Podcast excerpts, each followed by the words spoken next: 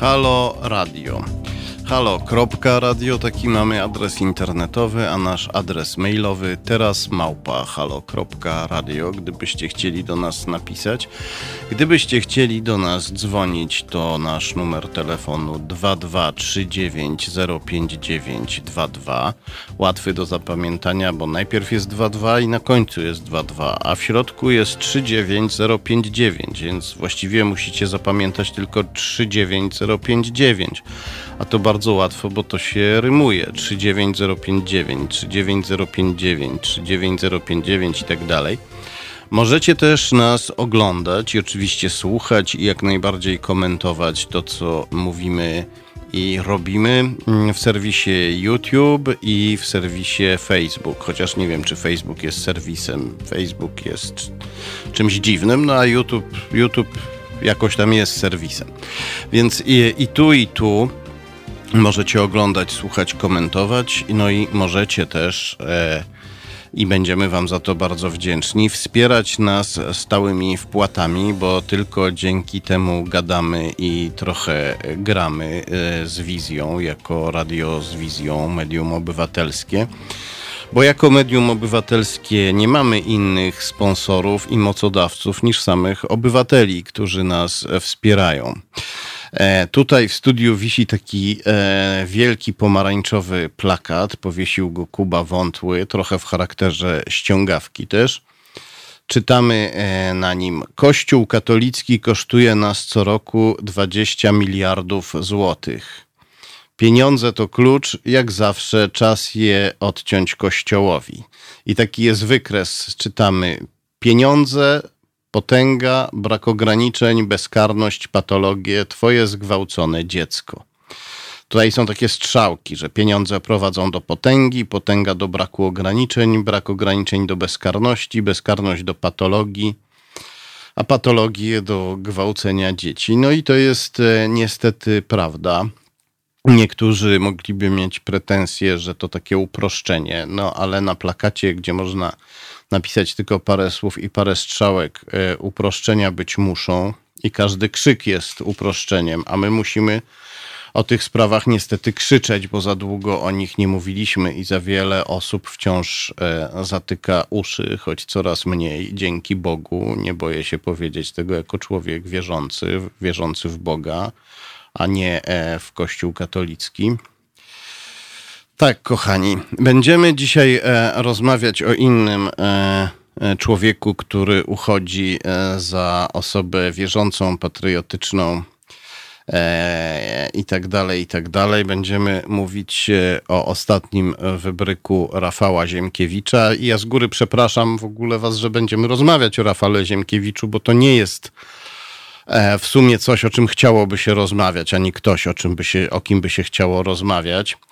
E, on jest znany z wybryków i te wybryki przeważnie są lekceważone, ponieważ jest, e, żywimy taką nadzieję, że on się w końcu zmęczy, jak my będziemy jego i podobnych jegomościów ignorować.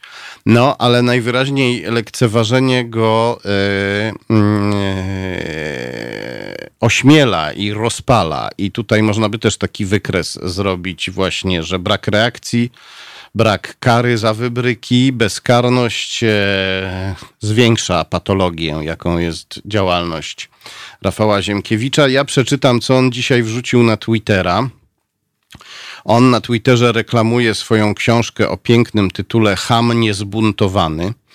E, wszyscy pytają, czy to jest pozycja autobiograficzna, w której Ziemkiewicz opowiada o sobie pod tym pięknym tytułem Ham niezbuntowany. E, ale jak się zdaje, nie chodzi tu e, o niego samego, ponieważ e, w reklamie książki, którą zamieścił na Twitterze, czytamy takie słowa. Kolejne pokolenia Żydów, szczególnie młodych mieszkańców Izraela, wychowywane są od małego w paranoicznym poczuciu osaczenia. Trzeba formowanym na maszyny do zabijania dzieciakom wtłoczyć do głów, że są przedstawicielami rasy szczególnej. E, więc tutaj Ziemkiewicz twierdzi, jakoby wszyscy Żydzi, e, najbardziej ci z Izraela, ale wszyscy młodzi Żydzi e, na całym świecie, ci z Izraela w szczególności, ale wszyscy młodzi Żydzi na całym e, świecie. Wszystkie, zresztą nie tylko młodzi, kolejne pokolenia to można rozumieć też szerzej. No, ci, co kiedyś nie byli młodzi 30 lat temu, byli tamtym pokoleniem, już się zestarzeli, ale nadal są tacy, jak to opisuje Ziemkiewicz. Tak on uważa.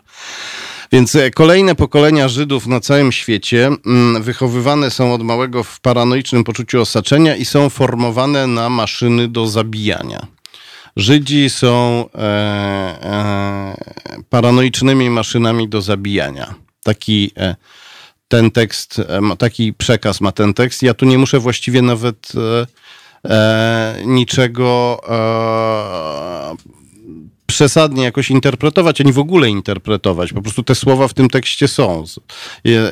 Jego skrót jest taki, Żydzi, słowa klucze po prostu przy skróceniu tego tekstu każdy, kto e, go czyta, temu się w mózgu zostaje ten przekaz, że e, Żydzi są paranoicznymi maszynami do zabijania. Takie słowa są użyte i tu jakby nawet człowiek się wyginał, żeby jakoś to lepiej zinterpretować, jakoś łagodniej, to nie da rady.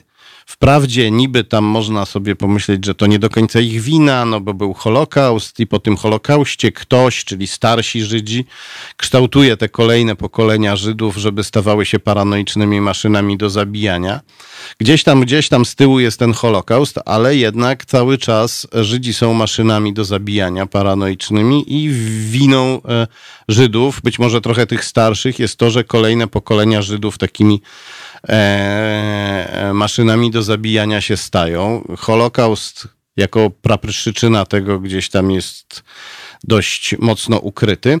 A jeszcze dodatkowo Rafał Ziemkiewicz, żebyśmy nie mieli żadnych złudzeń, e, na Twitterze, kiedy wrzucił ten tekst, na Twitterze dopisał, że ważnym wątkiem jego książki jest, cytat tutaj dokładny, wyjaśnienie skąd się bierze zajadłość żydowskich ataków na Polskę. Czyli czytamy, że Żydzi, kolejne pokolenia Żydów to paranoiczne maszyny do zabijania, które zajadle atakują Polskę. E, I o, o, tym sobie właśnie dzisiaj porozmawiamy. O tym e, wybryku to mało powiedziane, brakuje mi właściwych słów o tym, Wybryk, prowokacja to zbyt łagodne słowa. Takie słowa zabijają, o czym się mogliśmy wielokrotnie w historii przekonać, kiedy się od człowiecza kogoś i nazywa się go maszyną, dodatkowo jeszcze maszyną do zabijania no co się robi z maszynami do zabijania, prawda? No trzeba je zabić, a nie zanim one zabiją nas, albo przynajmniej unieszkodliwić. Takie słowa prowadzą do zabijania. E, takie słowa prowadziły do zabijania w III Rzeszy, takie podobne słowa prowadziły w znacznie nam bliższych czasach do zabijania w Rwandzie kiedy się o takich, e, kiedy takie opowieści zaczynały krążyć wśród ludzi i nie ukręcano im szybko głowy i nie karano tych, którzy rozprzestrzeniali takie opowieści, to e, e, to y, od słów e, szybko przechodzono do czynów i, i zabijano, zabijano ludzi, posługując się takimi sloganami, usprawiedliwiając zabijanie takimi sloganami. My ciągle, wielu z nas ciągle żyje w takiej iluzji, że wystarczy takiego Ziemkiewicza lekceważyć, ale jak widać nie, nie, to nie wystarcza, ponieważ E, właściwie nic go szczególnego nie spotkało, kiedy nazwał Żydów parchami. Musiał tam się niby jakoś z tego tłumaczyć, ale tak naprawdę to wyśmiewał ludzi, którym to określenie przeszkadzało.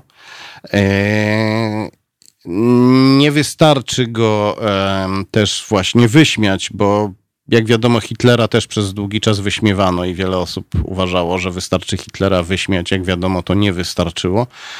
E, trzeba Ziemkiewicza za to, co zrobił, jakoś ukarać i o tym będziemy już za chwilę rozmawiać z dr Agnieszką Bryc, specjalistką od stosunków międzynarodowych, także od stosunków polsko-żydowskich i polsko-izraelskich, ale e, najpierw e, miłość poprzedzona literką opisze nam miasto stołeczne.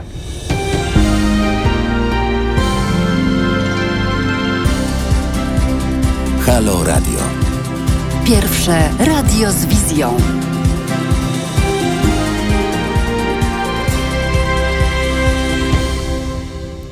Halo Radio, halo.radio, taki mamy adres internetowy, a w każdym razie tyle wystarczy wpisać, żeby wyskoczyła nasza strona, nasz adres mailowy teraz małpa halo.radio, nasz telefon 2239 Można nas oglądać i komentować to, co robimy i oczywiście słuchać nas w serwisie YouTube i na Facebooku na żywo.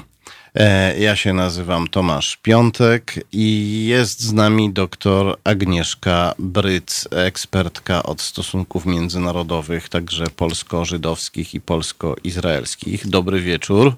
Dobry wieczór. E, będziemy rozmawiać o mm, e, nawet nie o nowej e, książce Rafała Ziemkiewicza, bo ona jeszcze nie wyszła, ale o pewnym tekście dotyczącym tej książki, którą zamieścił w sieci mm, na Twitterze na przykład. Ja nie jestem zwolennikiem rozmawiania o cytatach z książki, której się jeszcze nie przeczytało, ale ten cytat jest absolutnie jednoznaczny. Przypomnę. Kolejne pokolenia Żydów, szczególnie młodych mieszkańców Izraela, wychowywane są od małego w paranoicznym poczuciu osaczenia. Trzeba formowanym na maszyny do zabijania dzieciakom wtłoczyć do głów, że są przedstawicielami rasy szczególnej. I jeszcze e, wrzucając ten tekst e, na Twittera, mm, Ziemkiewicz dopisał, że e, to tłumaczy e, e, rzekomą zajadłość rzekomych żydowskich ataków na Polskę. Rzekomych tutaj ja dodaję. On napisał zajadłość żydowskich ataków na Polskę. No i mm, patrzę, co piszą nasi komentatorzy na YouTubie. Ktoś napisał nie tylko nie o tym dzbanie, żebyśmy nie rozmawiali o Ziemkiewiczu. Komentator Jacek Jędrzejczyk pisze, czy nie lepiej powiedzieć, nie kupujcie tej książki, niż polemizować idi z idiotą. Tak nabijamy mu kasę, o to w tym chodzi. Ale my chyba niekoniecznie e, e, chcemy polemizować, bo nie ma z czym i nie ma z kim. Mm, natomiast nie można tego lekceważyć, bo Ziemkiewicz już eskalował wcześniej swoje E, wcześniej już nazywał Żydów parchami, nic mu się nie stało, i, a teraz już z parchów zrobił e, paranoiczne maszyny do, e, do zabijania. Mm, ja raczej postawiłbym pytanie, jak w obecnej sytuacji możemy ukarać Rafała Ziemkiewicza, bo ukarać go za to, co powiedział, jakoś musimy. Ja bym się podpisała pod wpisem, przynajmniej w znacznym stopniu, pod wpisem E, tego słuchacza, który mówił, że niekoniecznie powinniśmy zaszczycać zakupem książki E, czy w ogóle kierowaniem się opiniami wyżej wskazanego publicysty. E, więc to jest tak, że każdy z nas wybiera sobie tych, te autorytety, z którymi, prawda, na które chce się powoływać, które chce, prawda, do których chce sięgać, więc e, mam wrażenie, że pan Ziemkiewicz nie jest grupą docelową, przynajmniej słuchaczy Halo Radio. To raz, czyli taka, mm, prawda, infamia z jednej strony, mm, taki ostracyzm. Mm, jeżeli pan Ziemkiewicz chce sobie pisać takie rzeczy, e, ja rozumiem, że nie można go powstrzymać, bo to jest pewien projekt biznesowy. Ale ja właśnie dlaczego nie można powstrzymać takiego projektu biznesowego? No, no dobrze, jeżeli, jeżeli już, prawda, wspomnieliśmy na samym początku, że używał tych takich najbardziej prymitywnych kalek antysemickich i nic się nie stało, no to może mm, po pierwsze, ja nie wiem, czy ktoś składał zawiadomienia, prawda? Są jest Rzecznik Praw Obywatelskich, jest, są obywatele i wiem, że jakieś pewnie procesy były, bo Ziemkiewicz sam się tym chwalił, że czeka na wygrany proces, ale już tak mówiąc bardzo poważnie, są bardzo konkretne zapisy kodeksu karnego. Ja nie jestem prawniczką, więc tutaj absolutnie nie mogę, mm, nie mogę się wypowiadać bardzo kompetentnie, ale też nie trzeba być fizykiem jądrowym, żeby odnaleźć w, w kodeksie karnym e, artykuł konkretny 256 i 257. 256 mówi o nawoływaniu do przemocy, a 257 w zasadzie kontynuuje. Już nie pamiętam dokładnie zapisu, ale jest powiązany z, z artykułem wcześniejszym, czyli prawda, jakby w zasadzie mamy podstawę prawną. Pytanie tylko, dlaczego, dlaczego mamy przyzwolenie publiczne i polityczne na propagowanie haseł wzywających do nienawiści, bo jakby nie było, takie odczłowieczenie jest elementem nie tylko antysemityzmu, ale według mnie jest elementem nawoływania do przemocy, no bo w tym momencie od, prawda, mamy jeden krok od e, dehumanizacji osoby, prawda, czy grupy społecznej do przyzwalania przemocy. E, I to już powinno być e, karalne. Natomiast... No to tu, tutaj, tutaj to jest dość ewidentne. Żyd jest mhm. maszyną, więc e, a maszyny nie można zabić. No maszynę można najwyżej zepsuć, rozbić, ale zabić nie. Więc za, zabicie Żyda to żadne zabójstwo. Po drugie, no Żyd jest maszyną do zabijania, która nam zagraża, więc należy tę maszynę rozwalić, rozbroić, rozbić I jeśli się zabije Żyda, to się wcale nikogo nie zabija, tylko się e, unieszkodliwia groźną maszynę do zabijania. Do tego jeszcze paranoiczną, czyli nieprzewidywalną, więc to nie jest tak, że my możemy jakoś unikami się ratować przed tymi paranoicznymi, zabijającymi nas Żydami. Musimy ich po prostu rozwalić, bo samo ich istnienie nam zagraża. No i teraz e, powinniśmy sobie zadać pytanie, dlaczego akurat na ziemiach, prawda, względem których państwo polskie przypisuje sobie prawo, znaczy może inaczej, na polskich ziemiach, już tak mówiąc wprost, historycznych także polskich ziemiach, dochodziło do wielkich pogromów na Żydach. E, I czy to nie jest tak, że w zasadzie mamy nie tyle odświeżone mechanizmy, bo zakładam, że dzisiaj o pogromach nie można mówić, ale o wzroście agresji wobec E, innych, prawda, wyznań względem innych grup etnicznych i narodowych, jak najbardziej. Natomiast, e, prawda, trudno będzie później negować e, to, że Polacy tak czy inaczej wykazywali się postawami negatywnymi czy niechętnymi wobec Żydów i wcale nie ratowali w sposób masowy, prawda? Więc, y, więc wniosków jest cała masa y, i, i, i ja, ja, tylko zastanawiam się, jaka jest kondycja państwa polskiego, jeżeli przyzwala się y, osobie publicznej, jakby nie było, prawda? To nie jest Agnieszka Bryc, to jest bardzo znany publicysta, bardzo Autor wielu książek i gwiazda telewizji publicznej. No więc no, właśnie. Regularnie, regularny e, bohater, jeden z regularnych prowadzących, jeden z, jedna z osób, które regularnie prowadzą taki dość specyficzny program o specyficznej nazwie, on się nazywa W Telewizji. No, tak, z bardzo specyficzną współprowadzącą. E, tak, ale e, która zarabia gigantyczne pieniądze za samoistnienie, ale może już... E, E, bo jak zaczniemy jeszcze o niej mówić, to tak, jest. to, tak, tak. Z nie, tematu nie, nie, rzeka się zrobi temat jezioro albo bajoro. I ja tutaj rozważałem, bo e, jedną kwestią jest prokuratura. Zastanaw- mam nie najlepsze, mówiąc delikatnie, doświadczenia z ziobrowską prokuraturą i nie wiem, czy jest sens zgłaszać to do ziobrowskiej prokuratury. Być może e, jest możliwość, żeby zgłosić to bezpośrednio do sądu, ale to e, musiałby ktoś wystąpić z oskarżeniem prywatnym. Być może Interpretacja najprawdopodobniej jest taka, że musiałaby to zrobić e, osoba żydowskiego pochodzenia, e, ale to muszę z mhm. prawnikami skonsultować. E, to by mnie jako Aryjczyka z niewielką domieszką Tatara wykluczało. Nie wiem w sumie dlaczego, bo jak ktoś obraża człowieka za żydowskość, to mo może go też obrażać za tatarskość, czy za aryjskość, e, czy za nieżydowskość. No jakby kiedy można pluć na jedną grupę etniczną, to można pluć na każdą. To, to się od razu daje takie przyzw przyzwolenie się robi ogólne tak naprawdę. Mimo, że pewnie pan Ziemkiewicz sobie w swojej głowie tego nie uświadamia, albo uświadamia sobie, ale ma to gdzieś, bo myśli tylko o tym, że plując na Żydów zarobi więcej niż gdyby pluł na Polaków na przykład. Być może to jest jedyna rzecz, która go interesuje. E, więc ja te możliwości prawne sprawdzę, ale jest druga rzecz taka, że on występuje w telewizji publicznej i czy e, publicznej, no tej rządowo-partyjnej. Czy e, myślisz, że mamy jakąś możliwość żeby na te skrajnie skorumpowane i upartyjnione władze telewizji jakoś oddziałać, żeby pozbyły się chociaż Ziemkiewicza? No to już jest political fiction zdecydowanie, znaczy nie teraz yy, i nie tutaj. Znaczy ja, ja nie sądzę, żeby telewizja miała dzisiaj ochotę pozbywać się jednej z gwiazd.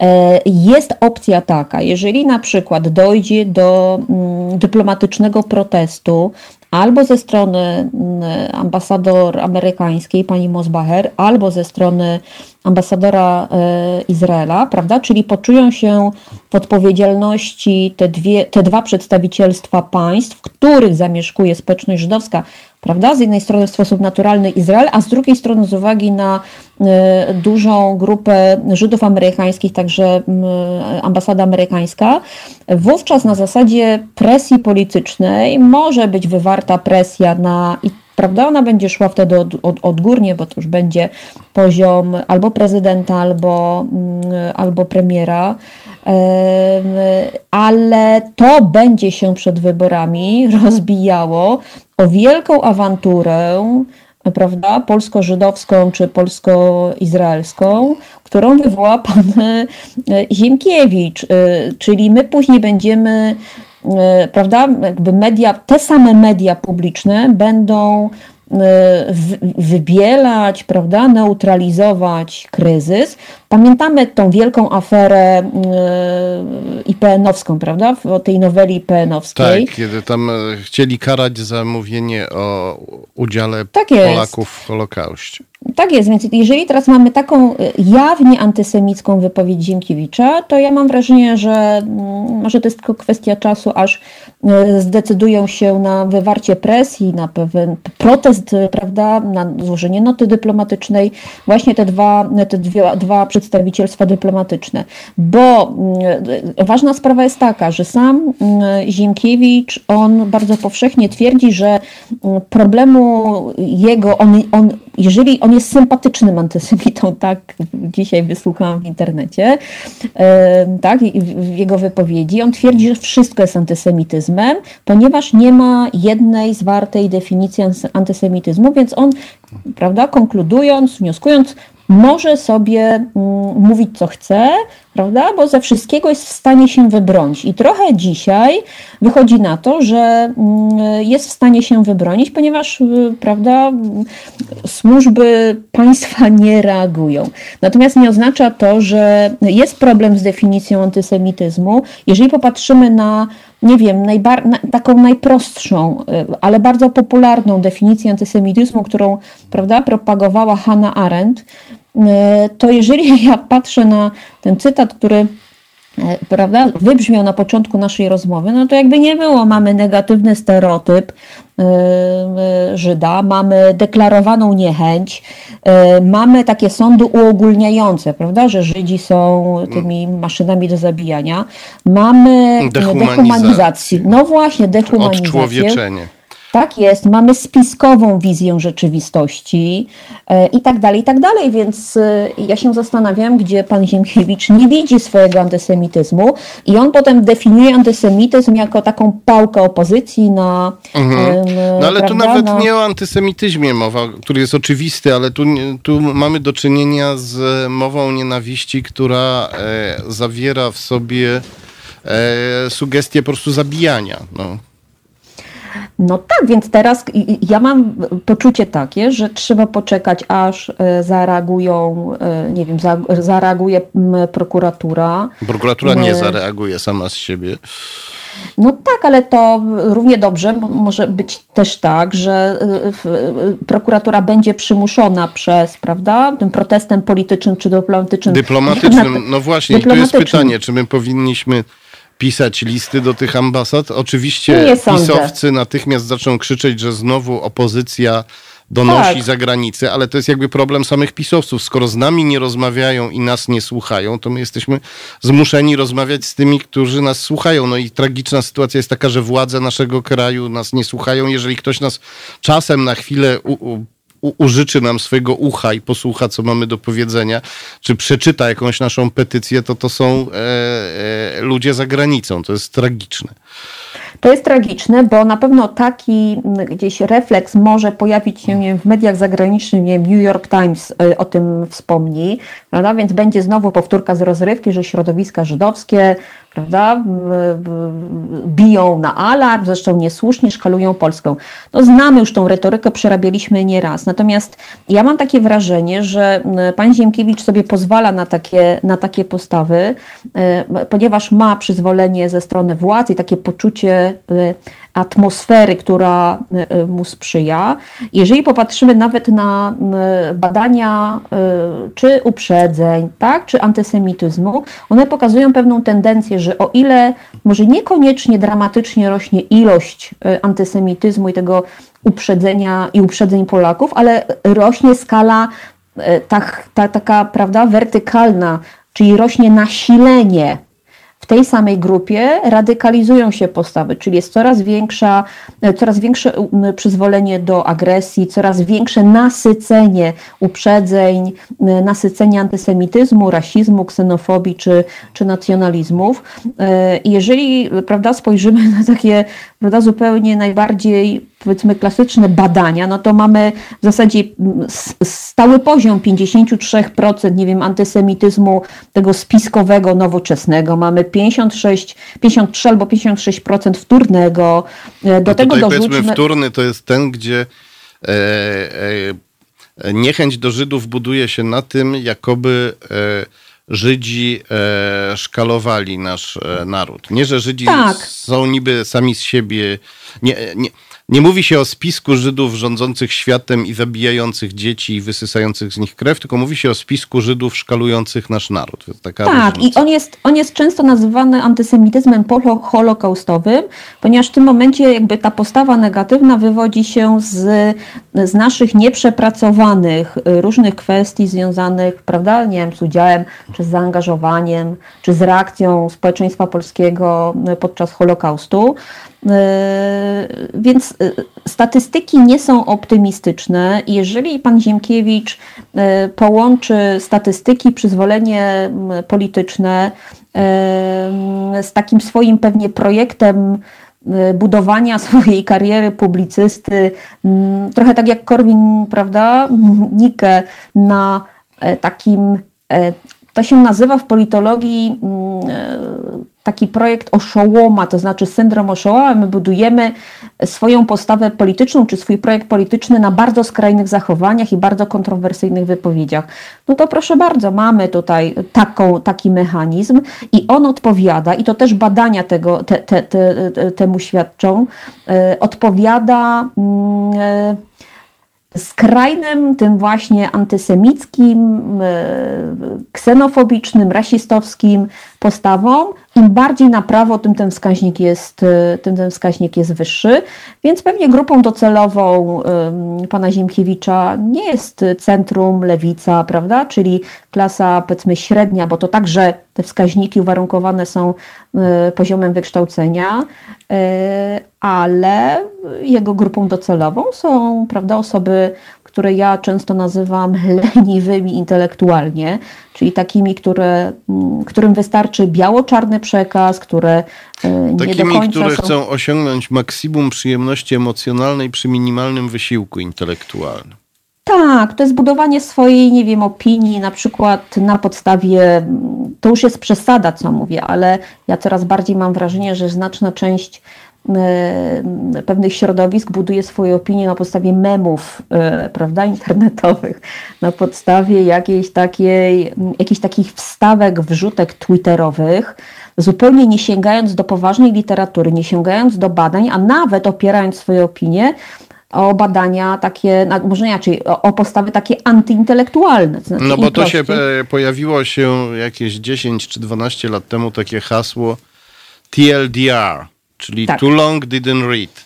I e, że jak coś jest za długie, że jak coś jest dłuższe niż kilka zdań, to jest za długie, żeby przeczytać, i w ten sposób wszelkie argumenty, właśnie oparte na faktach i rozumowaniu, odpadają. E, ludzie, którzy wyznają tę zasadę, e, no, oni rozumieją tylko memy, e, albo może nie, nie to, że rozumieją tylko memy, ale innych rzeczy nie chcą przyjąć do wiadomości i, i tu się pojawia pytanie, co z tym, co z tym zrobić, bo gdybyśmy to byli w stanie w jakiejś znaczącej grupie tę postawę zmienić, to byśmy takiemu Zienkiewiczowi odcięli tlen i on by się znowu zaczął dusić w jakimś bardzo wąskim bagienku, w którym przez całe dekady tkwił, zanim wylazł e, na powierzchnię w telewizji polskiej. Ale e, ja to wszystko rozumiem, ale jeżeli mamy naprawdę tak duże, powszechne poparcie dla takich postaw, jakie prezentuje pan Ziemkiewicz, no to ja bym się nie spodziewała szybkiej, e, szybkiego kryzysu jego funkcjonowania na przykład w mediach, ja jestem tutaj bardzo pesymistyczna i jeżeli mówimy o zmianach, no to tu trzeba naprawdę, ja, do, ja, o tym powtarzam bardzo często i w zasadzie sama nudzę się tym, co mówię, bo y, zawsze trzeba, znaczy wracamy do y, edukacji, i do pracy takiej u podstaw, i do tego, że jeżeli mamy dzisiaj właśnie taki poziom debaty medialnej, to znaczy, prawda, jeżeli upowszechniane są takie opinie jak Pana Ziemkiewicza, no to to jest problem y, poważniejszy, prawda? To jest problem z tym, że mamy nie, nieprzerobione ja już nie, nie mówię nawet o kwestiach trudnych z, z relacji polsko-żydowskich, ale my w ogóle mamy problem z, z, wybielaniem historii, z kreowaniem nie historii, tylko mitu narodowego. Nie, nie, w prawda? ogóle w Polsce. E, Polsce można, takie, e, można takiemu złudzeniu ulec, że my żyjemy historią. Cudzoziemcy często to mówią, bo widzą, ile się u nas e, gada o sprawach z przeszłości, ile się akademii i rocznic robi i uroczystych przedstawień na ten temat. Tyle, że u nas nie ma historii. U nas są akademie szkolne, uroczyste przedstawienia, natomiast Polacy o swojej historii nie wiedzą tak naprawdę kompletnie nic. Wiedzą, że było parę bitew, jacyś żołnierze wyklęci, bardzo święci, wspaniali, choć też nie do końca wiadomo dlaczego i, i, i na tym to się w tej chwili kończy. Tak jest. A jednocześnie mm, polskie znaczy podejście polskiej prawicy do Izraela jest takie mocno o, o, obciążone kompleksami. Jeżeli na przykład z jednej strony, prawda, mamy ten wpis Ziemkiewicza, że to są E, jak to było? Maszyny do zabijania. Do zabijania, tak. E, które e, nie pamiętam, są od człowieka, generalnie maszyny do zabijania, czyli to sugeruje, że, a właśnie, że, że Żydzi, mm, zresztą to Ziemkiewicz mm, sugeruje, że Żydzi są mają takie wyobrażenie siebie jako bardzo wybranego, prawda, narodu. Ja nawet dzisiaj usłyszałam jego wypowiedź, że prawda, według niego Żydzi są takim narodem świętych krów. I tutaj mhm. naprawdę. Znowu wszystko... odczłowieczenie.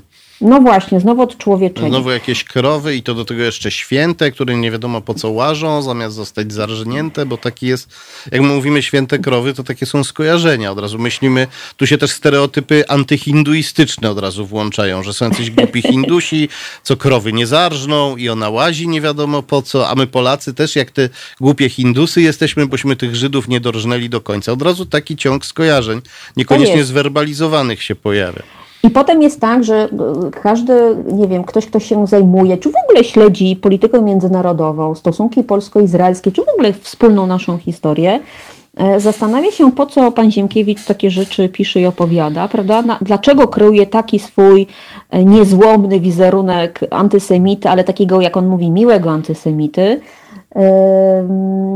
to ja się zastanawiam, czy przypadkiem nie próbuje, nie wiem, zaczerpnąć w elektoracie Konfederacji, która jest bardzo właśnie taka antysemicka, jest antyunijna, w ogóle jest antyintelektualna. No, Ziemkiewicz się... też jest antyunijny. On założył stowarzyszenie Endecja, które się domagało wyjścia Polski z Unii Europejskiej.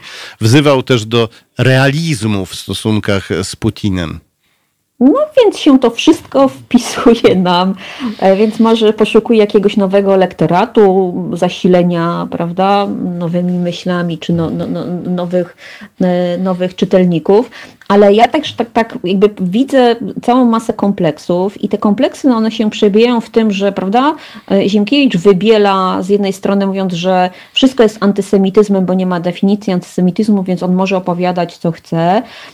Po drugie, mm, prawda, maszyny do zabijania to sugeruje, że prawda, to trochę takie, ja mam wrażenie, że to trochę jest takie, taka pogarda, kompleks przemieszana z pewną, tak, z takim pewnym fetyszem prawda? Bo jednak maszyny do zabijania to jest coś potężnego. I to znowu uderza, znaczy pokazuje taki kompleks e, polskiej prawicy odnośnie Izraela, prawda? Z jednej strony nie na, polska prawica nienawidzi Izraela, znaczy ma duży z tym problem, prawda? Jest przepełniona antysemityzmem, a z drugiej strony uwielbia tą potęgę militarną Izraela. Potężna armia, potężne służby specjalne, wysokiej klasy technologie. Tak.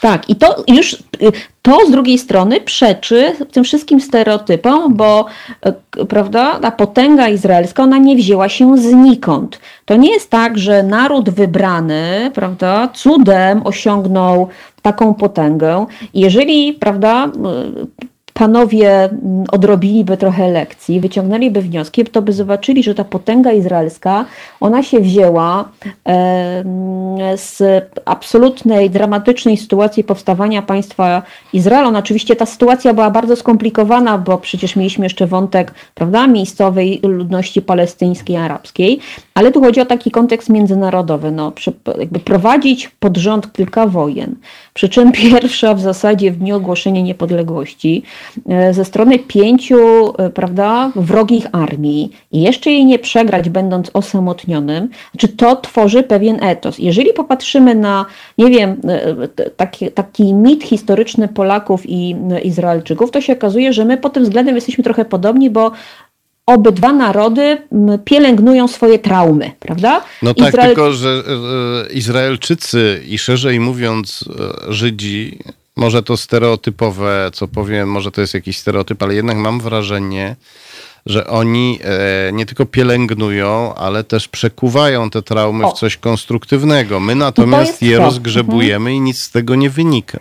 Tak, my je celebrujemy. Natomiast, i to jest druga rzecz, czyli drugi element y, naprawdę potęgi Izraela, to jest y, nie to, że stereotyp, ale to jest taki obraz państwa startupów. I to jest to, czego nam brakuje. Znaczy, my pozostaliśmy na mm, etapie pielęgnowania i celebrowania swojego nieszczęścia, a Izraelczycy zrozumieli jedno, że jeżeli są państwem małym, prawda, wtedy byli małym, po 1948 roku, to nie jest tak, że Stany Zjednoczone wspierały Izrael od samego początku, bo oni przez kilkadziesiąt lat musieli w zasadzie sami sobie radzić. Więc zrozumieli jedno, że mm, to, co mają, E, to, co jest wartością e, narodu żydowskiego, to są ludzie, prawda? Kapitał ludzki.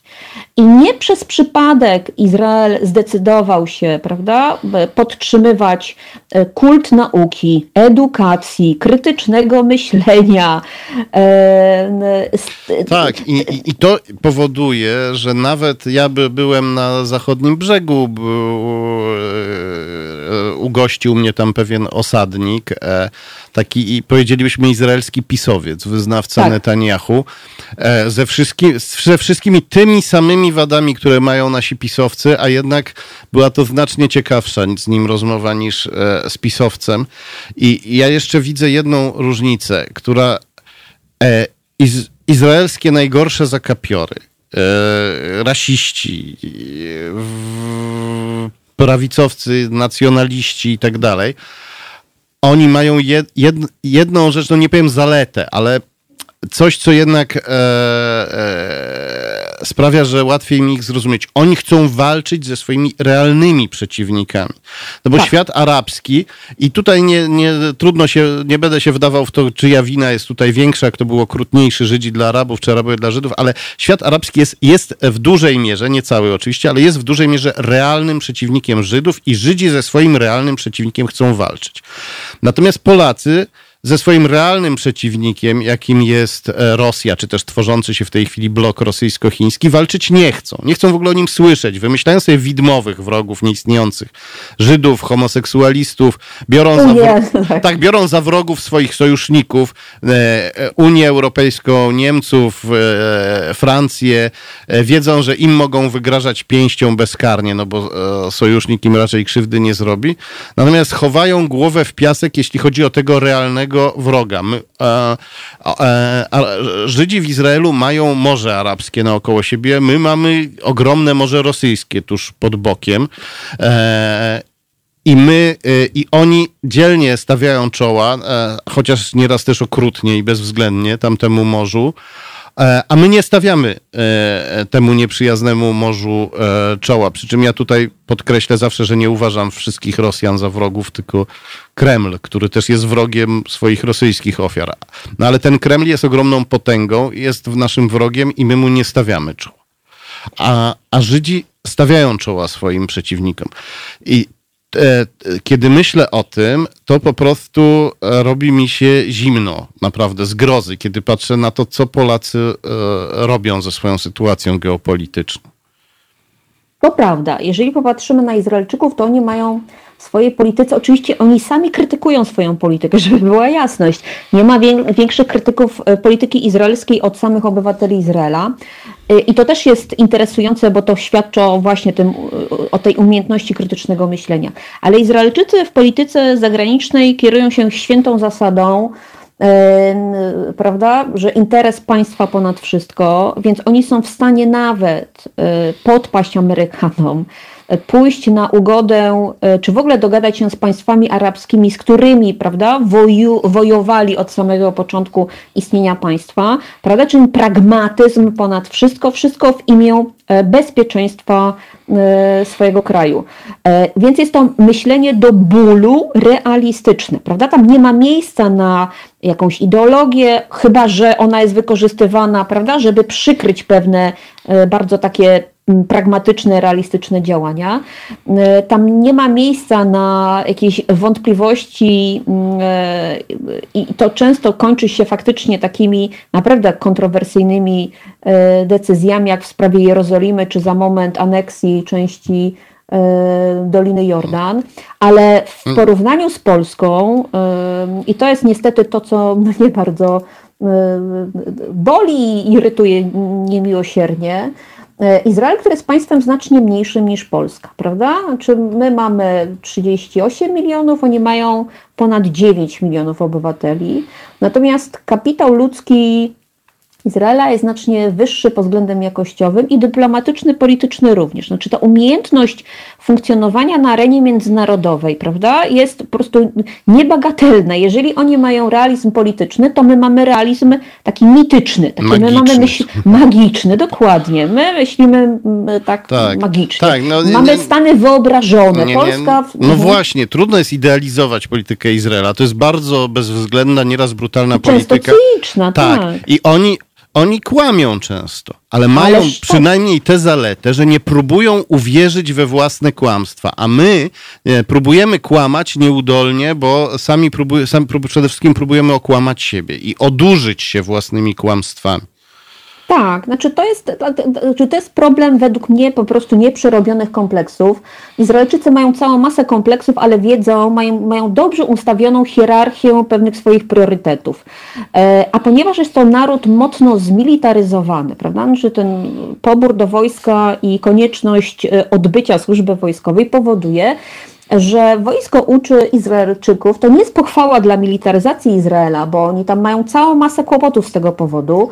E, bardzo współcześnie mają całą masę kłopotów. Między innymi wybory ostatnie wynikały między innymi z z, z, problemu poboru ortodoksów do, do armii, ale rzecz polega na tym, że mm, takie nadmierne zmilitaryzowanie, prawda, czy ta konieczność patrzenia na Izrael z perspektywy bezpieczeństwa powoduje, że oni nie dywagują, prawda, czy ich interesuje konkretna analiza SWOT, prawda, czyli same konkrety, zero ideologii. Jak się rozmawia na tematy polityczne, to Izraelczyków nie interesuje to, co w zasadzie było, ich interesuje stan dzisiejszy, a przede wszystkim stan przyszły przyszły. I co, myślą... I co należy zrobić w ciągu najbliższych trzech dni, krok po kroku, w związku z zaistniałą sytuacją? Oni bardzo szybko przechodzą do rozwiązania. Jakby. Tak, tak, myślą zadaniowo. I tak, jest... tak, i to, tak, i to widać. I to być może dlatego e, łatwo się z nimi e, rozmawia, mimo że to nieraz są z, nasze, z naszego punktu widzenia aroganccy i tak dalej, ale oni dążą do rozwiązania. E, to jest wielka zaleta, więc zadam ci teraz, musimy zaraz kończyć, zadam ci na mhm. koniec prowokacyjne pytanie. A co by było, gdybyśmy, e, jak wyglądałaby Polska za 20 lat, gdybyśmy my, e, e, lewicowi albo liberalni, demokratyczni e, e rodzice w wieku średnim, założyli dla naszych e, nastoletnich dzieci na przykład e, lewicowe czy liberalne organizacje paramilitarne i każde dziecko posyłalibyśmy na przykład na rok do takiej organizacji, no bo do polskiego wojska czy macierewiczowskiej obrony terytorialnej to nie ma co dziecka posyłać. Przynajmniej w tej chwili, tak jak ta armia w tej chwili wygląda, prawda? Ale to jest prowokacyjne pytanie. Co by było, gdybyśmy się na taki niezwykły wysiłek zdobyli? A nie mam pojęcia, znaczy to na pewno byłaby, jeżeli mamy tak silną militaryzację po stronie prawej, prawda, czyli mamy e, różne bojówki i formacje związane z prawicowymi, e, prawda, ugrupowaniami, e, które są mocno zideologizowane to ja mam wrażenie, że lewicowe formacje, takie na kształt, y, mi to od razu się przypomina, y, przypominają formacje Żabotyńskiego, ale to z kolei była prawica, nie lewica. Ja myślę, że doszłoby do, że mogłoby dojść do nasilenia takiej, powiedziałabym, takiego kontrastu społecznego ale to też byłby taki moment ważny, ponieważ e, okazuje się, że militaryzują się, że militaryzuje się tylko prawica, prawda? Że, a, my, a my mówimy, nie, nie, lekceważmy, nie zwracajmy uwagi, nie mówmy o tym Ziemkiewiczu, chowajmy głowę w piasek, nie ma Rosji, nie ma Chin, nie ma Ziemkiewicza, to wszystko nie istnieje, jest tylko głupi Kaczyński, z którego można się pośmiać, no i z tego Ziemkiewicza też można się pośmiać. Znaczy z Ziemkiewicza można się pośmiać, No tu trzeba, to, trzeba trochę wysiłku, to prawda, żeby się tak. śmiać z Ziemkiewicza. To... Tak, znaczy jakby Ziemkiewicz dla mnie, znaczy ja wiem, że on jest problemem, natomiast y, to nie jest y, mój punkt odniesienia, więc y, to chyba trzeba sobie po prostu przewartościować autorytety i wybrać te, które faktycznie można, do których można się odnosić, ale e, ja wiem, w co uderzyłeś. Znaczy, to ważne jest e, w tym Twoim scenariuszu za 20 lat pytanie takie, e, jaki pomysł na siebie będzie miała lewica, prawda? Czy cały czas lewica będzie zastanawiała się nad sprawami tylko i wyłącznie ideologicznymi, czy będzie miała pomysł na stworzenie Polski takiej faktycznie powstałej z kolan, to znaczy takiego państwa E, dlaczego, prawda, tylko prawica może mówić o państwie silnym, dumnym, e, lewica również. I to jest e, zadanie dla polityków, intelektualistów centrowych i lewicowych, żeby trochę konkretniej przedstawiać scenariusze. No właśnie, mówić... bo same ideologie nie wystarczą. Trzeba stworzyć styl життя. W ten sposób się wygrywa. Bardzo Ci dziękuję. Musimy teraz kończyć. Ja również dziękuję bardzo. Rozmawialiśmy z Agnieszką Bryc, z doktor Agnieszką Bryc, doktorką Agnieszką Bryc, ekspertką od spraw e, międzynarodowych. Za chwilę będziemy rozmawiać z teolożką Zuzanną e, Radzik, wiceprezeską Polsko-Żydowskiego Forum Dialogu, ale e, najpierw taki pan, który chciał skakać E, z mostu kiedyś, a może odciągał kolegę, żeby nie skoczył z mostu, już nie pamiętam dobrze, będzie e, żegnał się e, z miastem wielkiego rozpieprzu. Halo Radio. Gadamy i trochę gramy.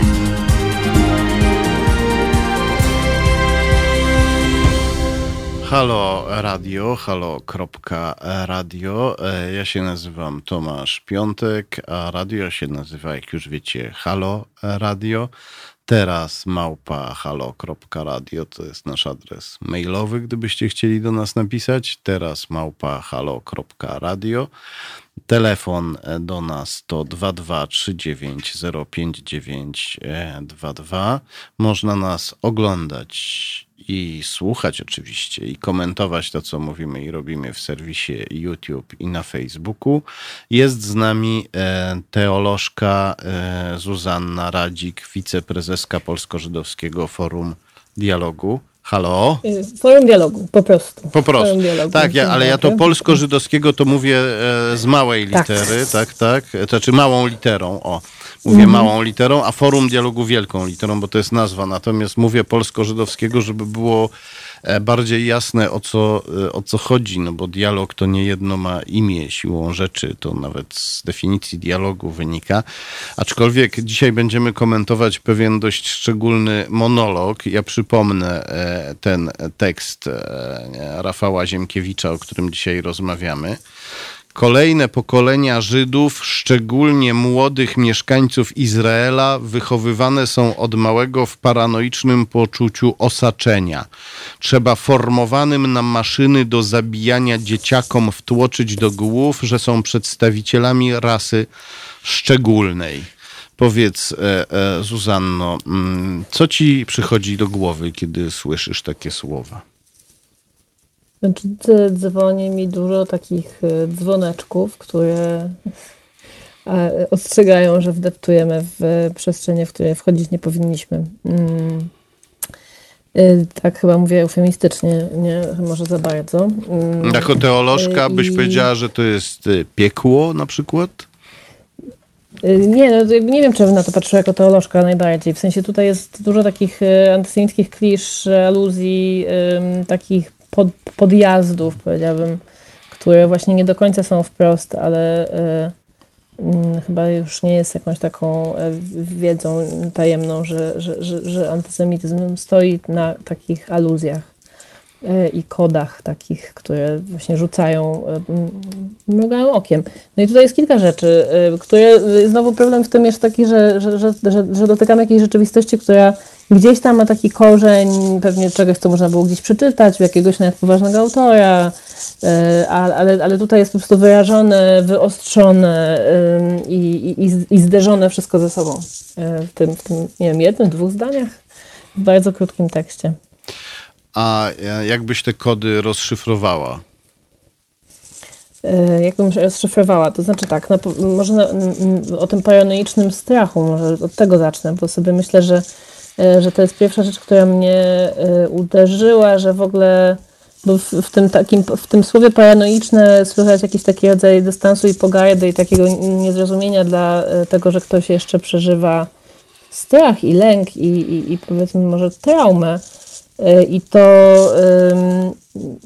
no to jest taka obserwacja, y, w, społeczeństwie izraelskim jasne jest, y, że, y, że duża część tego społeczeństwa to jest takie społeczeństwo po traumie, tak? To znaczy drugie i trzecie pokolenie, nie mówiąc już o pierwszym pokoleniu, które ocalało z zagłady, ale, ale to, że drugie i trzecie pokolenia, drugie na pewno jakoś się mierzą z tym, z tym dziedzictwem swoich domów, tego, co rodzice ocalali, prze, przeżyli i, i co to robiło potem z ich rodzinami, jak te, jak te historyczne, dramatyczne wydarzenia kładły się cieniem potem na ich życie, no to, to na pewno jest coś, co, co jest do, do zaobserwowania. Tak? I uważasz, Em, że tak. Ziemkiewicz tutaj nie wykazuje empatii wobec tego, jeśli dobrze zrozumiałem. Znaczy, trzeba bardzo nie rozumieć o czym, ale myślę, że to też jest jakoś, y, że w tym też jest taki, y, że w tym jest taka cała opowieść o, o niezrozumieniu doświadczenia żydowskiego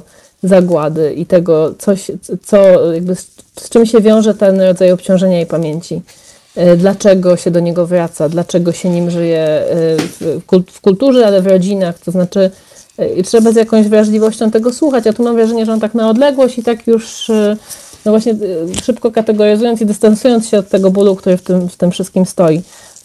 Ja sobie przypominam od razu, jak sobie myślę o takim, jakby co to znaczy dla zwykłych ludzi. Mam taką przyjaciółkę, którą kiedyś pamiętam zapytałam, żeby mi przypomniała, żeby mi powiedziała szybko, krótko, jakby miała powiedzieć, co to znaczy być drugim pokoleniem dla niej.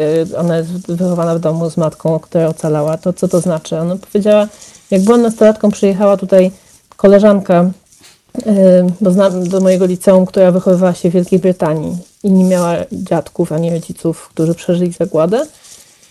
I pierwszy raz zobaczyłam, że można być w domu radośnie. nie znam takich domów, w których nie jest cicho i smutno. E, nie, nie znałam takich domów, w którym nie ma takiego dominującego przekonania, że w każdej chwili, każdego dnia można wszystko stracić. Że to był najbardziej oczywisty tryb. I to, no to, to, to, to, to jest jakby jeden przykład, ale można by je mnożyć. I to pomnożone przez wiele takich opowieści, wiele rodzin, to jest jakieś ważne, ważna rzeczywistość społeczna e, tam. No i teraz można tak, tak się do tego zdystansować i właśnie powiedzieć, ach, przesadzają, no tylko, że, że to jest jakiś, jakaś wielka nieczułość.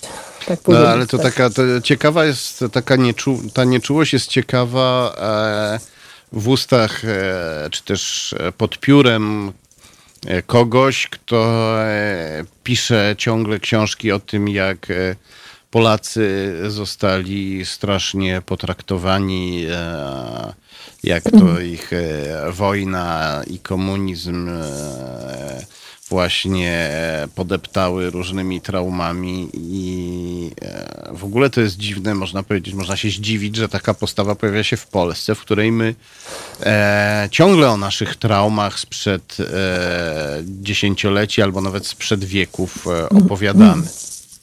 No ale nie, no właśnie to jest takie bardzo charakterystyczne u nas, to znaczy jest nawet cały taki, jakby cały powiedziałabym, segment antysemityzmu, który jest takim wtórnym antysemityzmem reagującym na to, e, że Żydzi nam każą upamiętniać, wmuszają nam, wciskają nam poczucie winy, o coś im chodzi, w tym wiecznie będą nam przypominać, że był ten Holokaust, na pewno im chodzi o pieniądze. To jakby to, wiele, wiele, myślę, nawet na świeżo mamy takie, tak, tak, takie tak. Żydom, tematy. Tak, tak, tak, tak, tak. Jak na pewno we wszystkim chodzi o pieniądze. Ale to jest też, i, i że, mówią, że w samym mówią... wspominaniu zagłady, że to jest w ogóle to, to jakby słynne hasło przedsiębiorstwo Holokaust, że w ogóle chodzi o to, żeby wymusić jakiś rodzaj czy też politycznych ustępstw, czy jakiś, że to jest jakiś rodzaj takiego budowy na Holokauście politycznego szantażu, że oni tak rozdzielają szaty żeby wymusić polityczne no, ustępstwa. My... To jest wszystko jeden taki segment rodzaju antysemityzmu i to jest Ale ja Polsce... pamiętam, jak myśmy rozdzierali szaty w no 89, tak, ale... 90, 91 roku.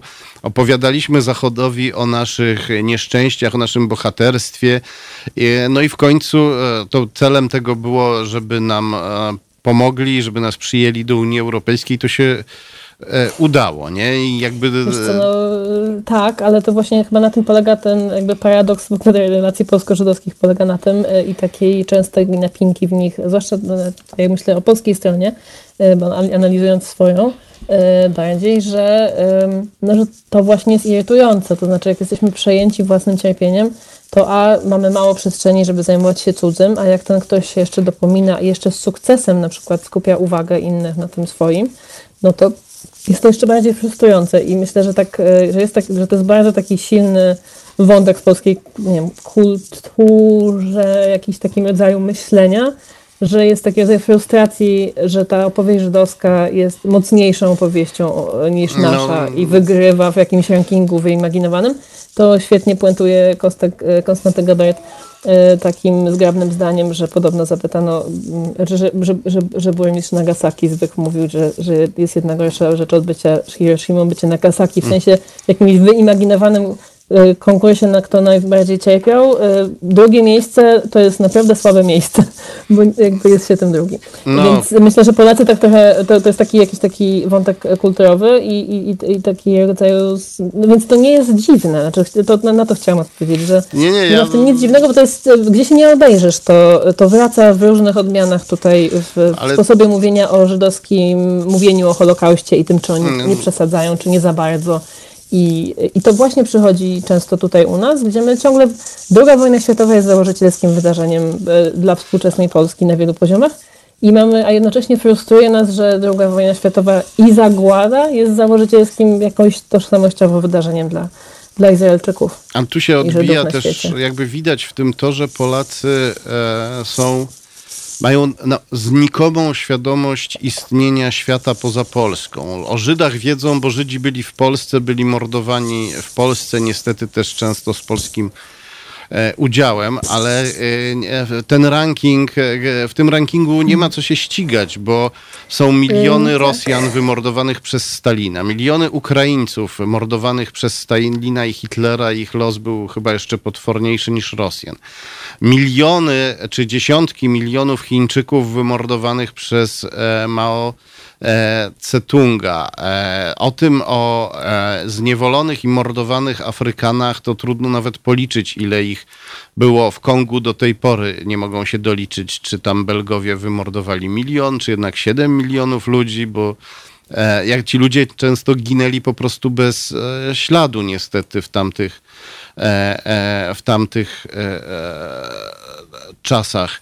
I e, e, e, ja się zastanawiam, jak to jest, że, że my jesteśmy tak odgrodz, odgrodzeni od innych ludzi, którzy są ludźmi innej narodowości, że dla nas ta narodowość to jest jakaś taka bariera, która się wszystko zmienia. Taka mętna szyba, jak ktoś jest poza tą szybą, to właściwie prawie jakby go nie było. Widać trochę Żydów, prawda? Bo czasem, e, bo są, byli tutaj kiedyś, czasem wracają do tej szyby, czasem ktoś e, uderzają lub stukają w tę szybę. No to ich widać, prawda? To są jacyś tacy jakby e, dziwni innoludzie z za drugiej strony szyby, a, i inni jeszcze bardziej inni, no to już w ogóle są prawie niewidoczni. To są widoczni tylko jako ewentualnie dawcy pracy w Europie Zachodniej.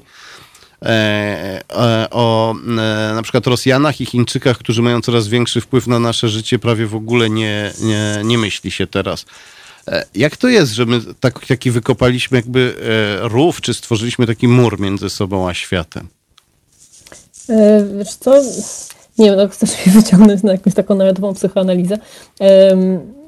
Nie wiem, no wydaje mi się, że to jest, że, że, że w tym przypadku takich napięć to przede wszystkim, jeżeli chodzi o taką konstrukcję, wiesz, Żydów i tego, co o Żydach w Polsce, no to ona jest e, o tyle inna, że to jest taki nasz pierwszy inny, tak? Z dwóch źródeł to przychodzi. E, z jednego to jest no, chrześcijaństwo sobie z Żydów zrobiło takiego najważniejszego, podstawowego innego, wokół którego się definiowało, a potem jakby myśmy sobie mm, w tym formowaniu narodowości takiej, jaką nowożytny świat stworzył, też sobie zrobiliśmy z Żydów, to był taki dominujący inny e, w najbliższej okolicy, jeszcze podwójnie inny, bo religijnie, więc to jest jakby strasznie mocno w nas e, zbudowane. Jest jeszcze jeden powód, żeby ta, ta, ta niewygoda była, zwłaszcza niewygoda, kiedy Żydzi mówią o cierpieniu, bo jak Żydzi mówią o cierpieniu, to niestety to, co, się, co wspomniałeś o swoim cierpieniu, o Holokauście, to to, co wspomniałeś, e, czyli to, czego byśmy woleli nie wiedzieć, jaka była rola Polaków i o czym wiemy coraz więcej i zawsze dowiadujemy z jakąś e, no, taką przykrością o wszystkich przypadkach, kiedy Polacy uczestniczyli czy w wyłapywaniu Żydów w swoich miejscowościach, czy jakby w mniej lub bardziej prywatnej albo bardziej zorganizowanej lokalnie formie. E, no to, że, że jakby w opowieściach Żydów Polacy występują jako oprawcy też. I to od dawna było przedmiotem wszystkich, jakby ileś takich, takich fal napięć, ale, ale myślę, że, że, że, że, że wielu Polaków ma takie, taki odruch, bo oni nas oskarżają, jak oni mm, mogą nas Wiadomo, oskarżać tak, ale dlaczego w tych opowieściach? Przepraszam. No nie, bo to, jest, bo to uderza po prostu w centrum, uważa, jakby w, w centrum przekonania, że jesteśmy ofiarą historii. Tak? No tak, I, ale jakby, dlaczego to nas Żydzi tych... i kwestionują nam naszą podstawową po prostu wizję siebie.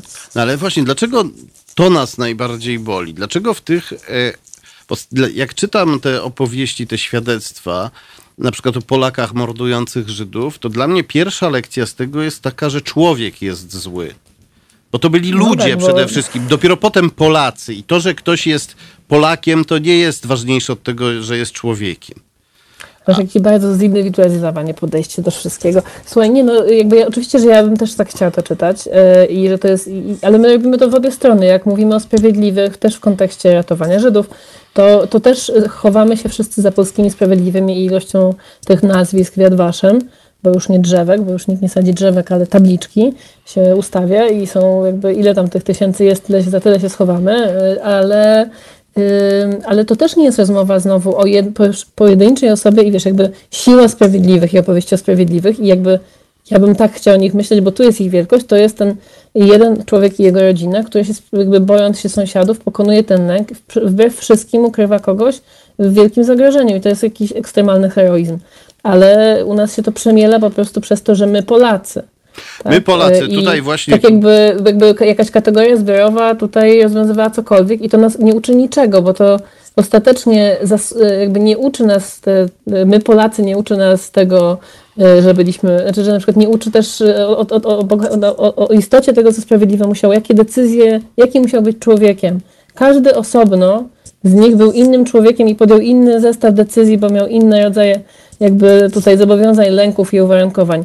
I tam są jakieś wielkie, ważne etyczne lekcje. Jakbyśmy się wczytali w te 6 tysięcy historii, którymi tak epatujemy, na jakiej podstawie i dlaczego i w imię czego ludzie podejmowali decyzję, żeby zaryzykować swoim życiem czy, czy, no, czy życiem rodziny, to to jest jakaś gigantyczna etyczna lekcja i to by było super, ale ponieważ y, poprawiamy sobie ten humor, właśnie kolektywnie, czyli ten kolektywne widzenie wszystkiego nam zasłania, zasłania rzeczywistość, która by była wiele bardziej istotna do poznania. No, my Polacy, powiedziałaś, a tutaj nasz komentator w serwisie YouTube, kapitan Stratford, już drugą godzinę przypomina, że e, Żydzi mordowani przez Polaków też byli Polakami. Że to, że tak, oni to byli jest... inni etnicznie i wyznaniowo, nie zmienia tego, że byli obywatelami Polski. Jeśli chcemy myśleć o Polakach jako o narodzie politycznym, państwowym, a nie etnicznym, to musimy mówić, że Polacy mordowali Polaków. E, Absolutnie.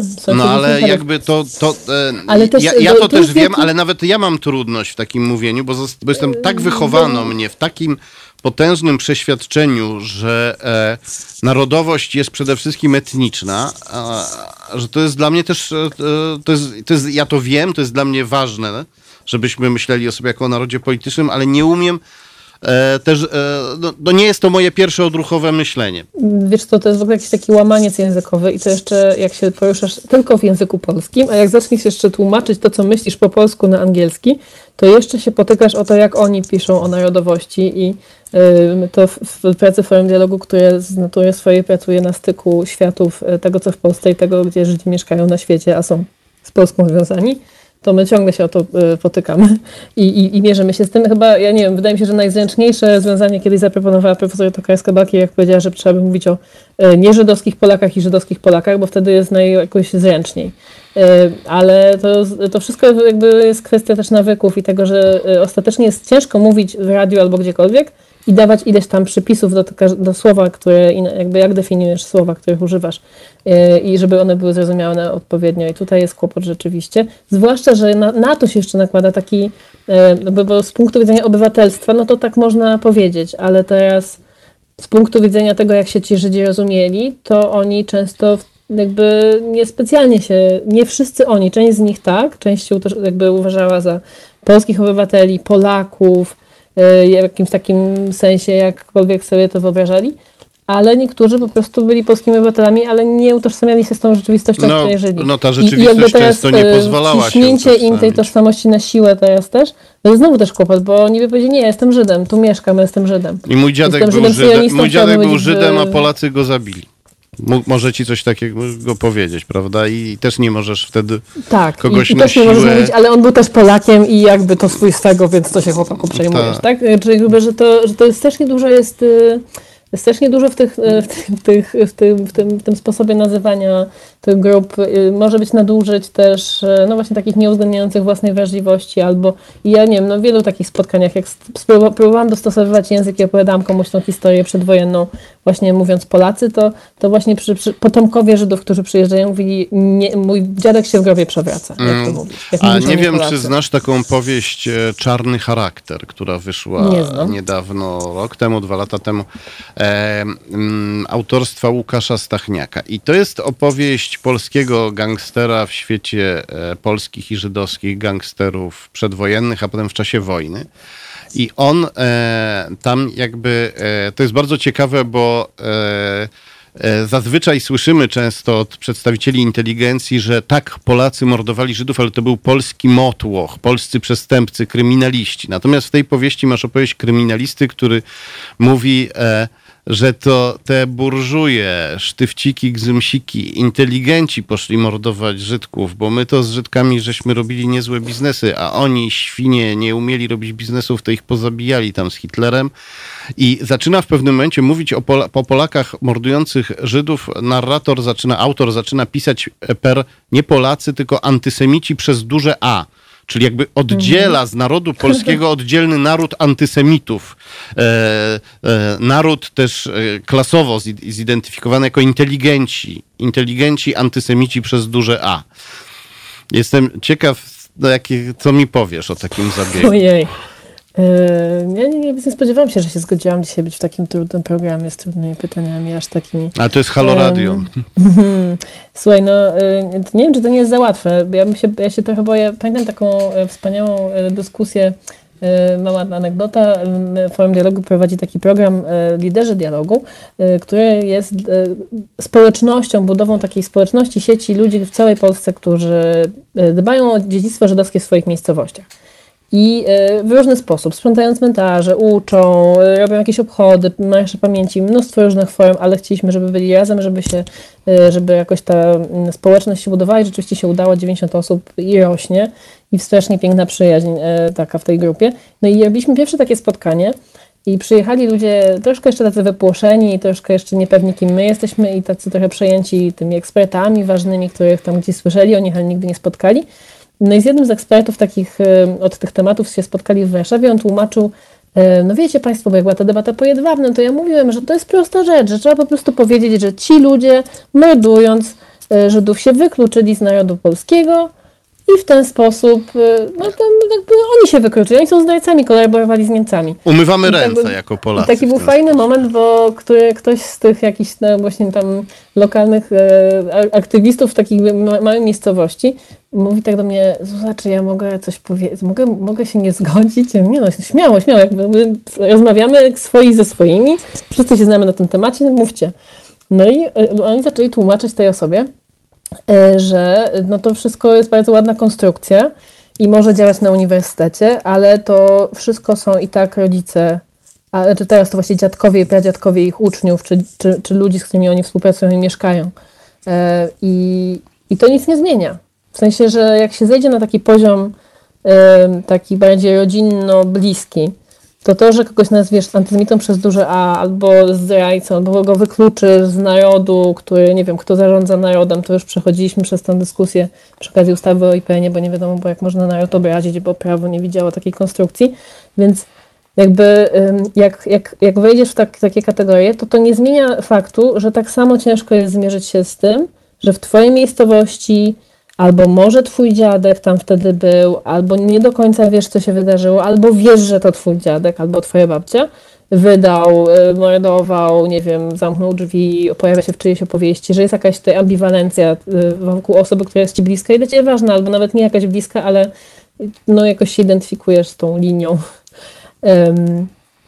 No, to, bo nie, nie, bo pamię, pamię, No to wiesz, to nie zmienia faktu, że musisz się zmierzyć z tym, z tym tematem, nawet jeżeli kogoś wykluczysz z jakiejkolwiek... No, ja, potem, jeśli wykluczasz swojego dziadka, my w Polsce mamy właśnie koncepcję etniczno-dziedziczną narodu. Jeśli wykluczysz swojego dziadka z narodu polskiego, to pojawia się pytanie, ale zaraz, to czy ja w takim razie tę polskość odziedziczyłem, czy nie, skoro dziadek nie jest Polakiem, tylko antysemitą przez duże A, zdraj, członkiem no narodu tak, zdraj, odrębnego narodu zdrajców. się nie dziedziczy.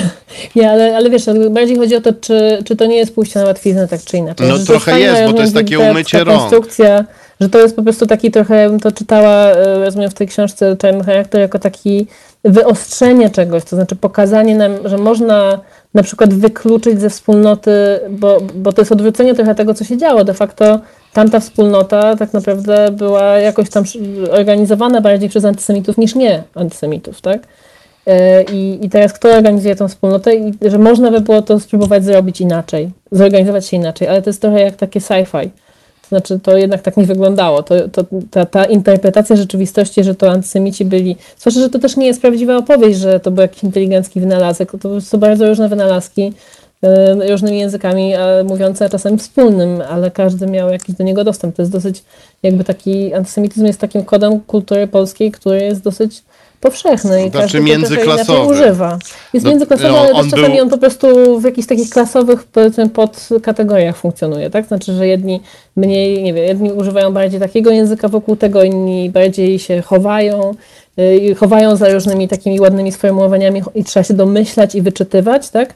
Yy, I, jakby rozumieć, umieć odkodować te mrugnięcia yy, okiem i takie właśnie podjazdy, które, no ja tak jak czytam tego Ziemkiewicza, to mam takie właśnie poczucie, że to jest taka to jest ta trudność z takim językiem, że on Część z tego to właściwie jakby włożyć w usta lewicowego Izraelczyka, to tam parę słów trzeba było usunąć i pewnie mm, to by mogła być taka opinia, którą obywatel swojego kraju może mieć o swoim kraju. Tak no, ale to trochę też jest tam, inaczej. a nie tu. Ale to jest jak trochę... nie jest to Ziemkiewicz, który właśnie mruga okiem do swojego czytelnika, który raczej jest no takim czytelnikiem, który właśnie y, od szybko bierze się za odkodowywanie, co on nam tu pochował, jakie tam y, to Bo gdyby to powiedział informacje. właśnie y, Żyd z Izraela, to byśmy powiedzieli, no w słusznym zapale samokrytyki que narodowo-państwowej tak, no trochę nas... przesadził, no bo jednak on i jego koledzy nie są maszynami do zabijania. Ludzie nie są maszynami. No tak, że każda generalizacja tego typu Ale... jeszcze taka wyostrzona i spiętrzona jak tutaj jest tak. po prostu, znaczy czy powinien nam się włączać jakby e, e, taki hamulec, że coś pewnie Ale kiedy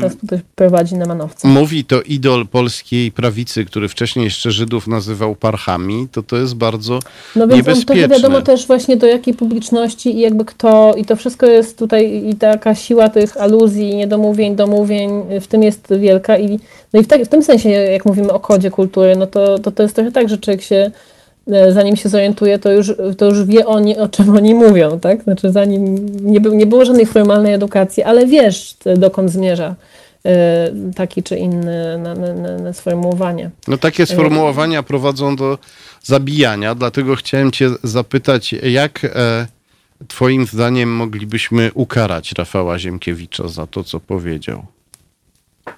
E... No tu są trudne pytania w Halo Radio, to, to już wiesz. Tak, to ostatnio jakoś miałem łatwiejsze. Nie, nie wiem. Nie przygotowałam się z kary. A z kary, no ale jesteś teolożką, prawda? Tam piekło i tak dalej. Aha, że bo to teraz to się włącza na... na, na nie, nie, no żartuję sobie, nie musimy teologicznie. Ja przede wszystkim zastanawiam... Ile lat, tak? W czyśćcu mam tutaj zadać? Ja nie wierzę w czyściec, jak wiesz, jestem ewangelikiem, więc... Może jakoś się spotkamy, ale ja mogę po katolicku tutaj zadać jakieś kary czyśćcowe. Może się no, no, no, no nie, no proszę cię bardzo. Jaką karę czyśćcową byś widziała nie, no, dla nie, Ziemkiewicza? Nie, nie, um, nie wiem, to, to, znaczy nie powinienem teraz wymyślić coś bardzo błyskotliwego, ale... ale czy czyściec musi być błyskotliwy? Tutaj jak... Nie, no w sensie, żeby to było takie, wiesz, mądre, ale trochę takie z dystansem, czy cokolwiek. Nie mam, tego, znaczy nie mam żadnego pomysłu na karę. Być może bym jakieś po prostu długie czytanie,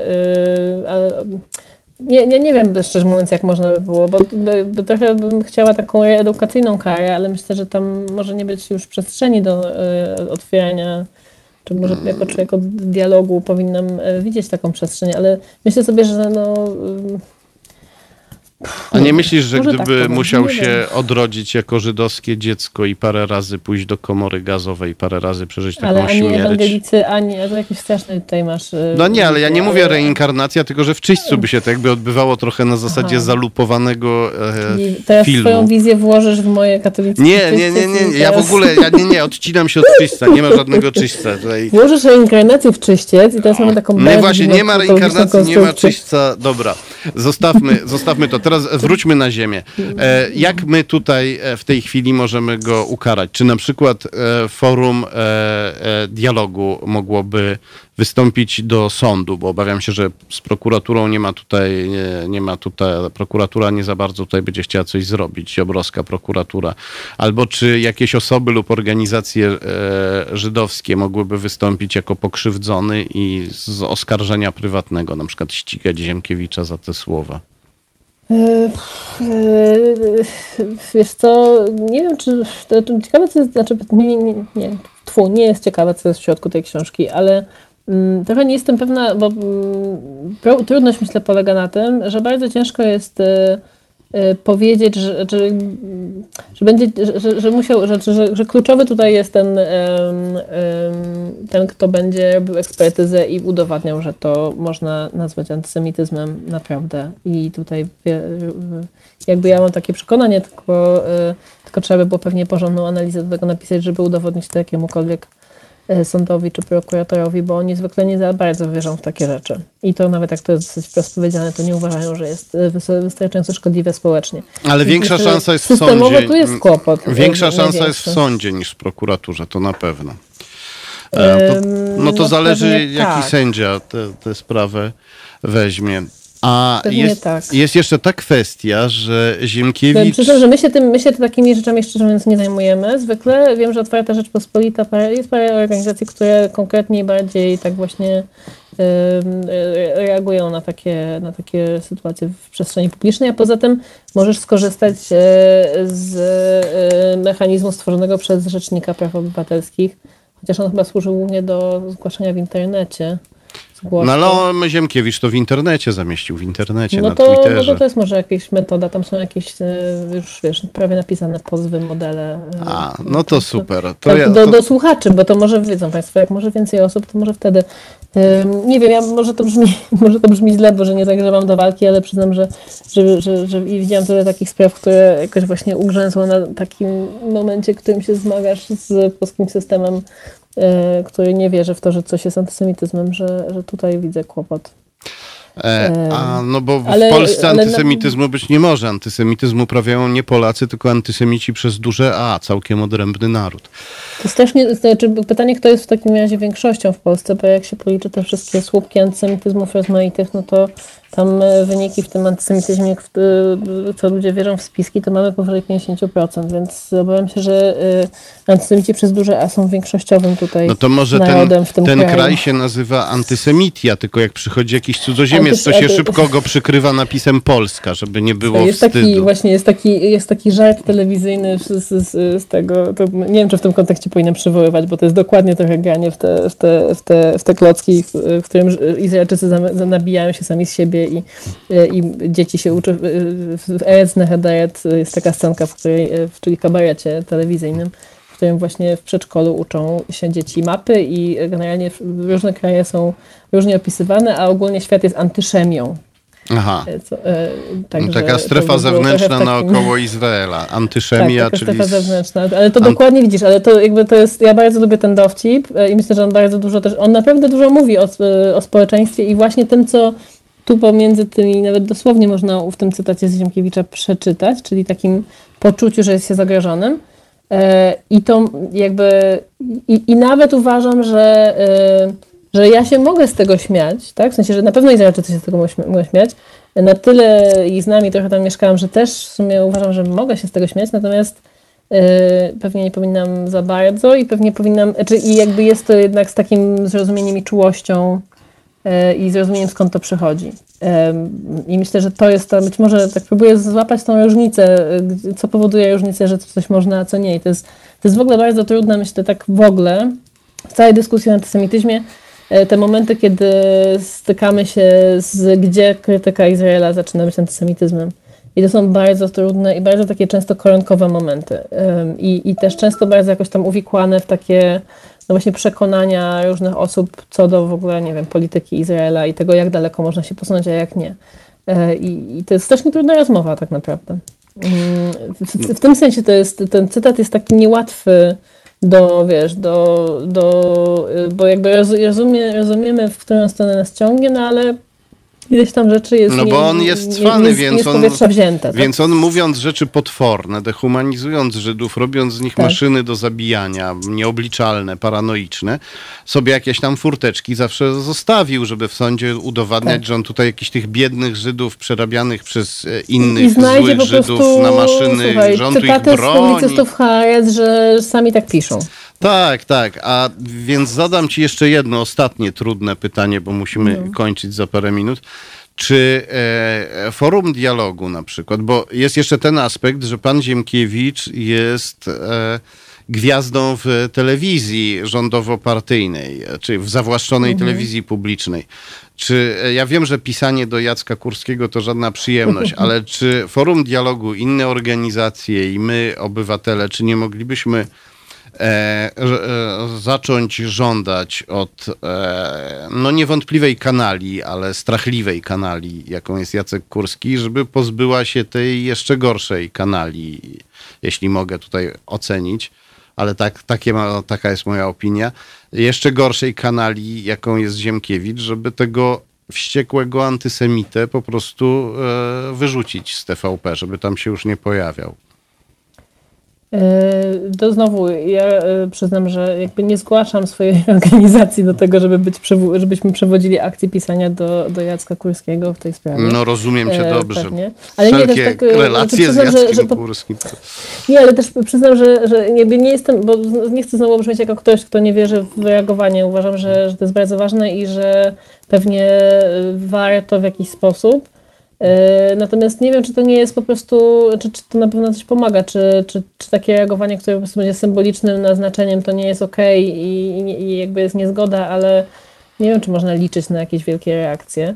I, i, I też ja, szczerze mówiąc, my na przykład niespecjalnie wierzymy, znaczy robimy swoją robotę gdzieś na boku i teraz też jeszcze mamy jej więcej, bo trzeba ją przekładać na warunki pandemiczne, e, ale, e, ale nie wierzę chyba w listy otwarte, szczerze mówiąc.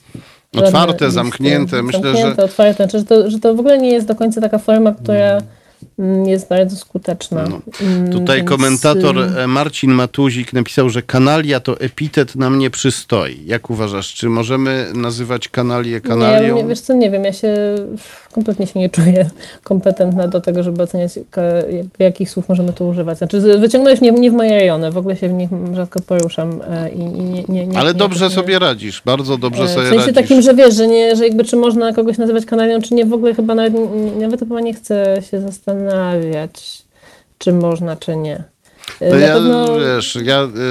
Czy na pewno po prostu y, to co, to, co w tym tak mnie realnie martwi, no to jest to, że, że, że nie trzeba w tym kraju dolewać do y, antysemityzmu specjalnie paliwa i go dokarmiać, i, ale że jest to też y, łatwy sposób, tak? Znaczy wyobrażam sobie, że to jest taka, że to jest też takie, oprócz szkodliwości tego wszystkiego, to jest po prostu taki prosty, łatwy chwyt żeby po prostu znaleźć sobie czytelników, których nakarmi się tym jakby taką, taką właśnie takim szlamem y, te, te, tego rodzaju myśli, ale też, też jakoś no nie wiem, no to tak długo, tak, tak długo już obcuję z takimi publikacjami, nie zawsze mają swoją, swoją publiczność, tylko że y, to co, mnie, to, co myślę jest jakieś tym smutne, to ja nie wiem, zaczynałam jako 19-latka czy 18-latka walcząca z antysemicką księgarnią, ale wtedy mi się wydawało, że to, jest, to było jednak niszowe i takie trochę, wiesz, e, nie wiem, kurczę, takie samizdatowe, tak? I jakiś takie, taki niszowy obiekt to był.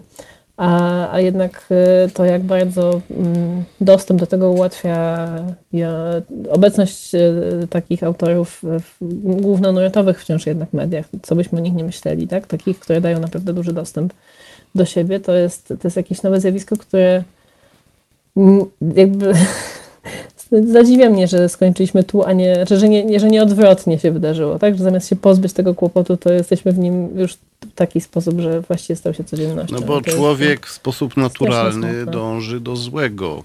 Trzeba bardzo dużo pracy, żeby... E, Wiesz co, no, ale też jakiś mam w tym taki zupełnie poważny z tym problem, bo to jest, znaczy to, to było też poważnie, ale taki jeszcze głębszy i to w tym kontekście właśnie tego, tej frustracji, która tutaj wyzieje jakiegoś takiej nieczułości, niezrozumienia do tego, co się, co się wydarzyło Żydom w ogóle i polskim Żydom w, tak, w takiej, takich wielkich liczbach. Um, to znaczy za dwa lata będziemy mieli 80. rocznicę właściwie eksterminacji polskich Żydów, tak? bo większość polskich Żydów zginęło w 1942 roku, um, kiedy wysiedlano getta na, na terenie Polski.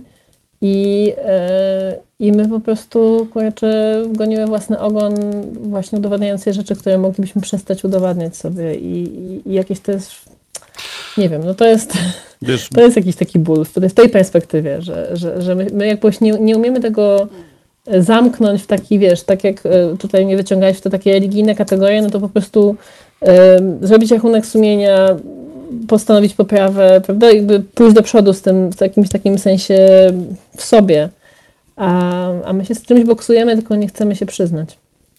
No właśnie, a wszelka poprawa zaczyna się od tego, że człowiek sobie uświadamia, I tą niewygodę, bo to rozumiem, że ta niewygoda właśnie potem wy, wy, wypluwa coś takiego, tak? tak? Niewygoda z tą historią, niewygoda z, z, z, tym, że w ogóle że Żydzi mają inną opowieść o niej, że, że w ogóle, że mają mocny głos w tej sprawie też i że mają prawo go mieć. Um. Bardzo Ci dziękuję za tę rozmowę. Dzięki Pozdrawiam za Dzięki serdecznie. za trudne pytanie. Następnym razem się będę ostrożnie zgadzała. polecam się na e, przyszłość. E, rozmawialiśmy... Oby było mało takich okazji w każdym razie. Obyśmy mieli, tak, obyśmy mieli lepsze okazje do rozmowy. Rozmawialiśmy z Zuzanną e, Radzik, z którą się żegnamy, e, teolożką, e, wiceprezeską Forum Dialogu. Ja też się żegnam. To jest Halo Radio. Wspierajcie nas, bo gdzie indziej takich rozmów nie posłuchacie. E, wspierajcie nas stałymi wpłatami. Apeluje Kuba Wątły, nasz e, założyciel, i, ja się też e, przyłączam do tej prośby. Żegnam się z Wami i słyszymy się za tydzień.